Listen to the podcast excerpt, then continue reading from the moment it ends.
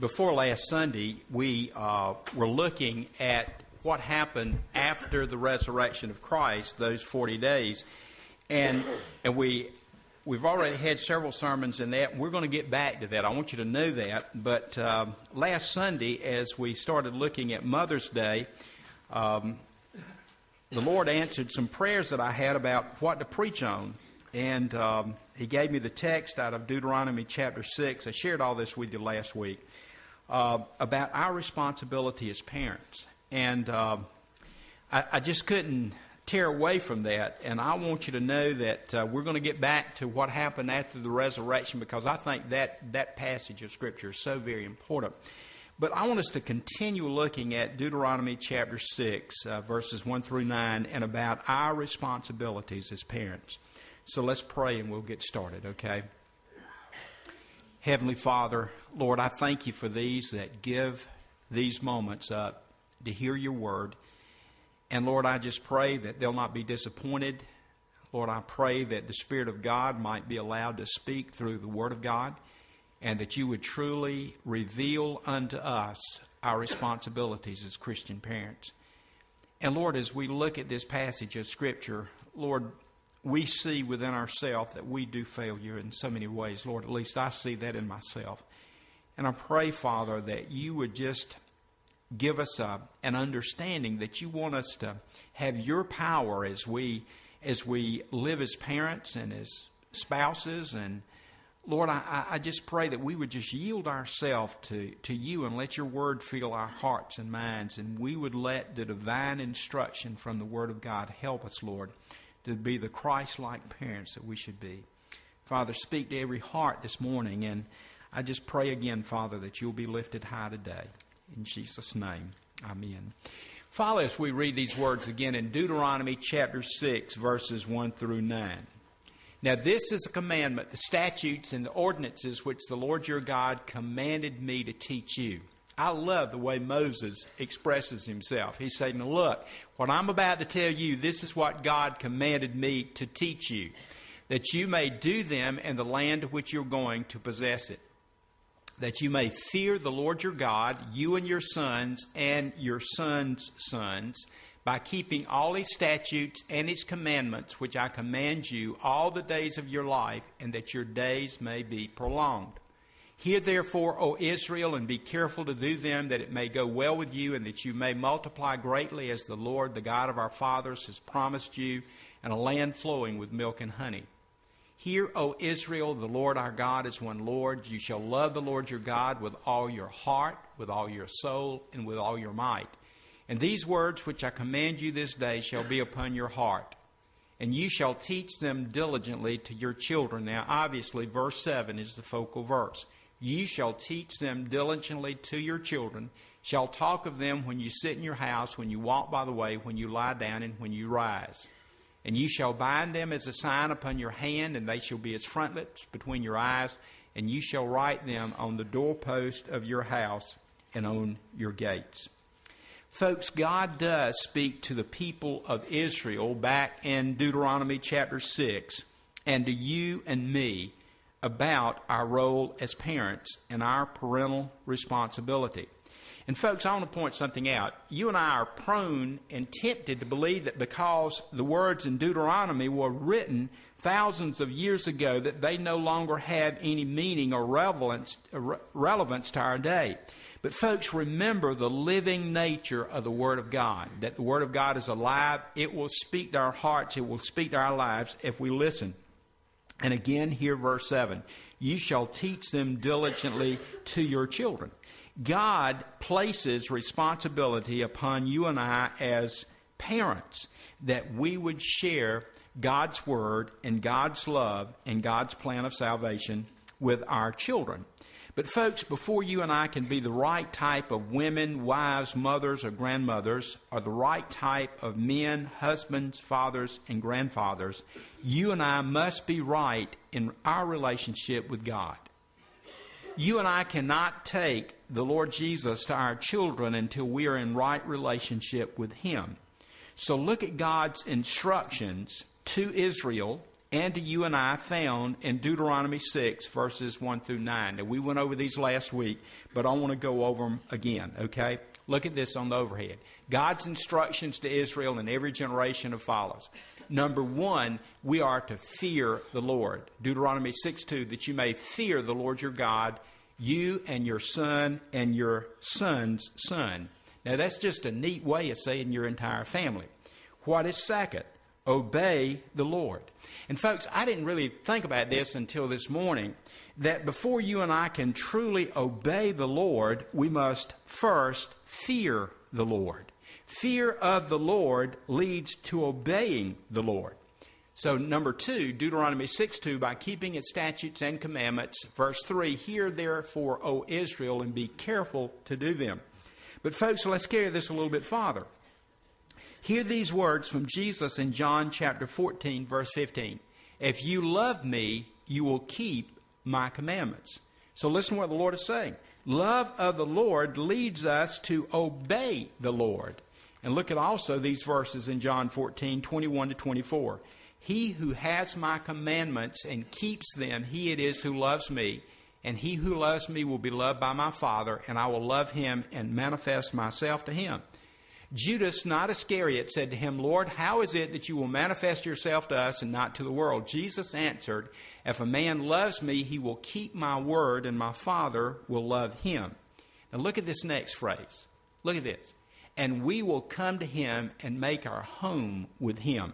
I want you just to store this away and in the back part of your mind because uh, hopefully we're going to get far enough to talk about this. But listen what Jesus said. If you keep my word, my Father will love you, and we will come and we will make our home with you. He who does not love me does not keep my words, and the words which you hear is not mine, but the Father who sent me. The third thing that uh, Moses says, as, as being in right relationship with God, we are to have no other gods but the Lord. Deuteronomy 6 4, Hear, O Israel, the Lord our God is one Lord. And then Deuteronomy 6 5, the fourth thing, you shall love the Lord with all your heart, with all your soul, with all your might. And folks, I don't think it is accidental that the Spirit of God and God Himself led Moses to say these first four things before He said the fifth one. The fifth thing that God instructs Moses to tell the people after you and I are in right relationship and walk with them, after His Word is upon our heart, then, verse 7, we can teach diligently to our children. Folks, that is the key being in right relationship with God. Well, how seriously should you and I take this command to teach our children? Well, first of all, last Sunday we found out that in Scripture, the first people who taught children about God were who? It was not the church, it was not the school, it was not some other group, it was the parents. Going all the way back to Adam and Eve, Cain and Abel worshiped God, and surely they got that from their parents. And secondly, as history developed, the nation of Israel began to worship God as a nation. Folks, you and I have lost, I believe, this in the United States. We've become so politically correct that we we just allow room for every god. Now, folks, I'm not saying that people shouldn't have freedom to talk about other religions, but folks, as a Christian nation, have we lost that responsibility? And a third thing, can one person make a difference? One mother, one father, one child? Absolutely yes. Last Sunday, as I was closing, I told you about uh, the sign in South Boston in front of the church that said, The mother's heart is a children's classroom. Well, folks, let's get started this morning, okay? Why, why is the book of, of Deuteronomy so important?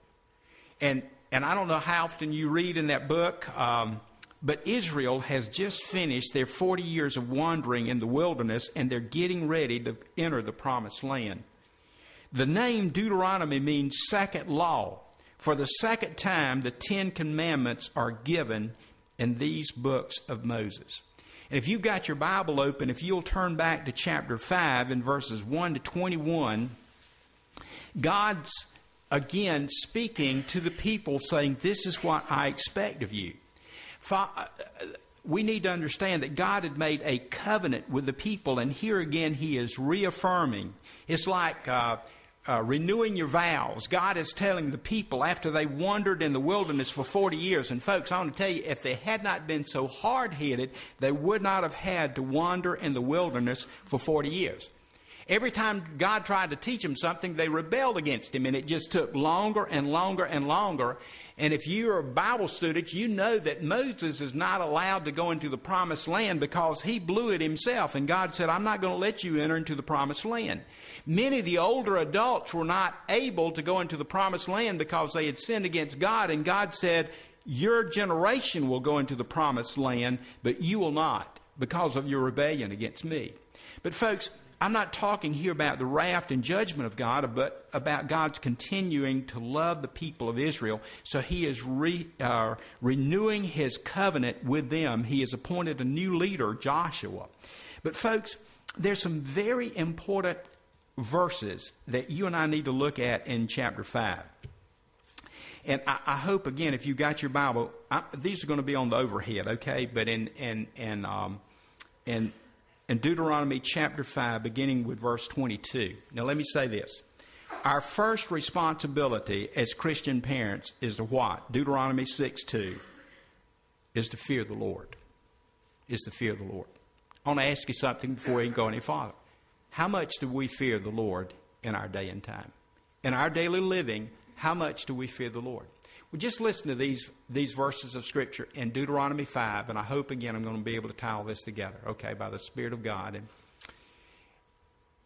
remember, chapter 5, verses 1 to 21, the Ten Commandments have been given again. And listen to this. These words the Lord spoke to all your assembly at the mountain. Listen to how God spoke. Out of the midst of the fire, the cloud, the thick darkness with a loud voice, and he added, No more. And he wrote them upon two tablets of stone and gave them to me. All right, that's how you got the Ten Commandments. All right, from God, God wrote them on stone, gave them to Moses.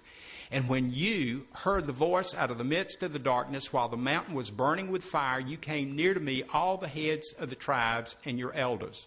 And you said, listen what the people say about their God. Behold, the Lord our God has shown us his glory and his greatness and we have heard his voice out of the midst of the fire. We have this day seen God speak with man, and man still live. Listen to what they say. They've heard the voice of God. They've seen God actually speak to mankind, and they didn't die. Verse 25. Now, therefore, why should we die? For this great fire will consume us if we fear, if we hear the voice of the Lord our God anymore, we shall die. This is how fearful they are of God. For who is there of all flesh who has heard the voice of the living God speaking out of the midst of fire as we have and has still lived? Folks, can you tell that they took hearing from God in a very, very serious way? So look at, uh, look at verse 27. And I can't help but laugh at this. These people are saying, listen, uh, we don't want to go into the presence of God anymore. And so you know what they do? They volunteer Moses. they say, Moses, look, we're scared to go before the presence of God, so you go. You know what they're saying? If anybody's going to die, if anybody's going to die, let Moses die. We're not going to die. All right. Verse 27 Go near and hear all that the Lord our God will say, and speak to us all that the Lord our God will speak to you. They're saying, Moses, you listen to God, then you tell us. But look what they say, that last phrase, and we will hear and do it. And the Lord heard your words when you spoke to me, and the Lord said to me, Moses is quoting what God said to him. I have heard the words of this people which they have spoken you. They have rightly said all that they have spoken. Listen to verse 29. God is speaking. Oh, that they had such a mind as this always. This is God's desire for his people to fear me, to keep all my commandments, that it might go well with them and with their children forever. Now, folks, let me recap quickly what's happening in chapter 5. In verse 4, God spoke face to face at the mountain out of the midst of the fire. There's no doubt in these people's mind that God is real and that God has a plan for them as a nation. In verse 5, Moses stands between the Lord and the people, for they are afraid. In verse 24, the people confess, Behold, the Lord our God has shown us his glory and greatness. We have heard his voice out of the midst of the fire. We have this day seen God speak with man and still live. And in verses 25 and 26, because of this, the greatness of God, they sense their sinfulness and their smallness in God's sight. And they think that they're going to die if God comes in their midst again. So they volunteer Moses, Go near, hear all that the Lord will say to you. And then they say, And you tell us what God commands. And this is what they say to Moses When God commands you something, you tell us, we will hear and we will do it. The people pledge to obey the commands of the Lord. But now listen to God's response and the desire for his people. Oh, that they had such a mind as to always fear me and keep my commandments. Folks, listen. God promises that as the people fear him and obey his commandment, that he'll not only bless them, but he'll bless every generation who fears him. Folks, think about this for just a minute. Perhaps greatness is leaving our nation because we no longer fear God. Greatness, I believe, will only re- be restored to our nation when we turn back to God. That's another sermon. But here's where we're headed. What does fear the Lord mean? Does fear the Lord mean that we walk around expecting that if we don't uh, do right, God will cause some terrible thing to happen to us? Now, let me ask you when you think about fearing God, is that the first thing you think about? Well, if I don't do something God's way, He's just going to strike me down? This, what I'm about to tell you, is a true story. There was a young man that was raised in a Christian home. He got a job driving a truck delivering beer. This upset his mother greatly because she um, wanted her children raised in a Christian home, and uh, she was opposed to drinking and selling alcoholic beverages. And so she began to plead with her son day after day to take another job. In mockery, he said, Is God going to strike me down because I drive a beer truck? And basically mocked his mother. Years went by. One perk of driving the beer truck was to be given a daily supply of beer. And over the years, the man became an alcoholic. It destroyed his liver, and doctors told him he would die if he didn't stop drinking.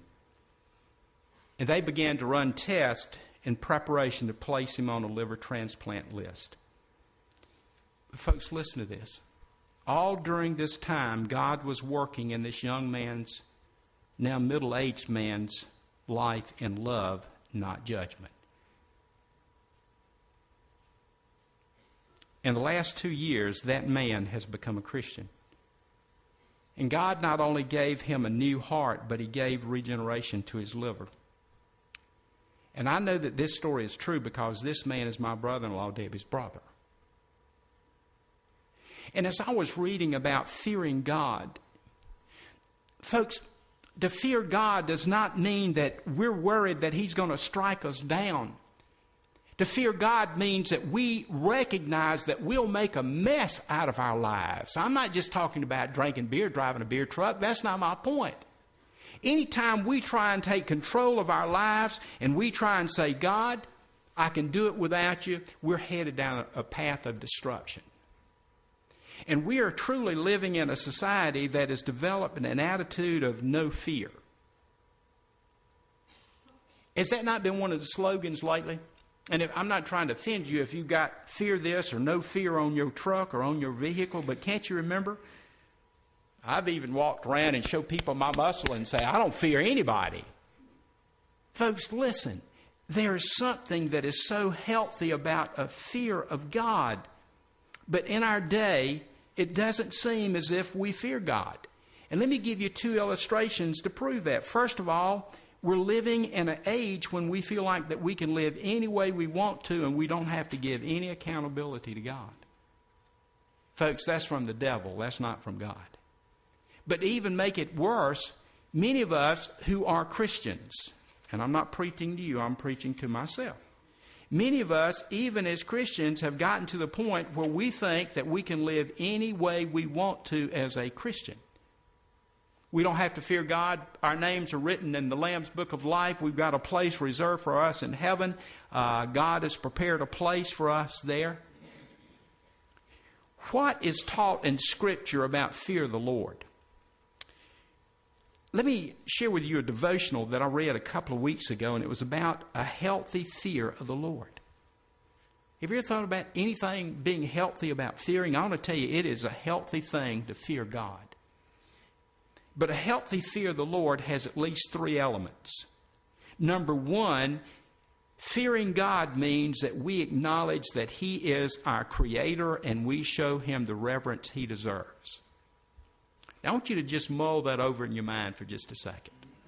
Is there not in our world an effort to push God completely out of the picture? We're here by evolution. We're here by some cosmic big bang or accident. There's not a supreme being that had anything to do with our creation and our daily lives. When we fear God, we acknowledge that He is our Creator and we show Him the reverence that He deserves. You know, back in Deuteronomy chapter 6, one of the reasons that God wanted people to fear Him is because to acknowledge that He is the one who deserves our worship. The forefathers of those people had been slaves in Egypt for over 400 years. And God never forgot about them. God promised, I will send you a deliverer. And God did. God has blessed us so much. Not simply as a nation, but God has blessed us as individuals. To fear Him means that we put Him in proper perspective, that what we have, who we are, where we're headed, is because of Him. And we fear Him out of reverence, reverence to Him. A second reason that fear the Lord is healthy is it acknowledges that He is our Savior. And we fear Him out of love for Him and His finished work of redemption and salvation for us. You know, we treat the Ten Commandments, and, and, and look, folks, we're not just under the Ten Commandments, but we are to model Christ in our world. But, folks, everything that we do in obedience for the Lord should come because of our reverence for Him, for His love for us. The Lord Jesus has done something for you and I that we couldn't do for ourselves, and that is wash our sin away. For some of us, we, we become so arrogant and we think that we deserve so much. We don't deserve anything but hell. But through the blood of Jesus Christ on the cross, we are adopted into the family of God. A place has been prepared for us in heaven, and we shall eternally live with Him. And so, this fear of the Lord comes out of our love and respect for Him. And a final fear that is healthy in our relationship with God is the fear of accountability.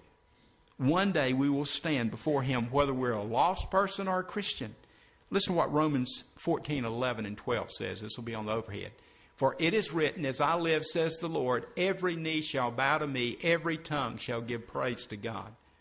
I want to tell you that, that verse, when you begin to think about it, and of course, Paul is, is quoting out of Isaiah 45 23 that we're going we're going to read in just a second. Folks, one day every knee will bow before God. We might not want to do it in this lifetime. We might not want to acknowledge who He is, but folks, one day every knee will bow and every tongue will confess that He is God.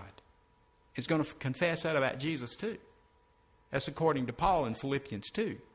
But listen to verse 12. So each one of us shall give an account of himself to God. Folks, every single one of us one day is going to stand before God. And that is quoted out of Isaiah 45 23. Let me read that verse to you.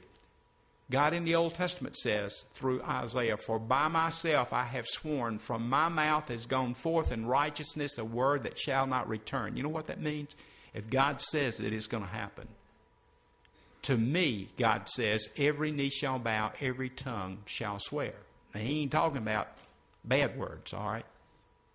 But will declare that he is God. Well, folks, Again, this fear is a reverential fear. And again, folks, this is what God says, not me. This is what God says. Give me just a couple more minutes. But, folks, the second instruction in Deuteronomy 6 is found in the last part of verse 2 and verse 3. After we begin to fear the Lord, we obey the Lord. Folks, I'd never noticed it again until this morning. Before you and I will want to obey the Lord, we must first fear the Lord. Does that not make sense? Do we need to obey anybody that we really don't fear and feel accountability to? But listen again to what God says through Moses. By keeping all his statutes and commandments, which I command you all the days of your life. Now, that answers two questions. Which, which commandments are we to obey? Well, God says all his statutes and commandments. How long am I to do this? All the days of your life.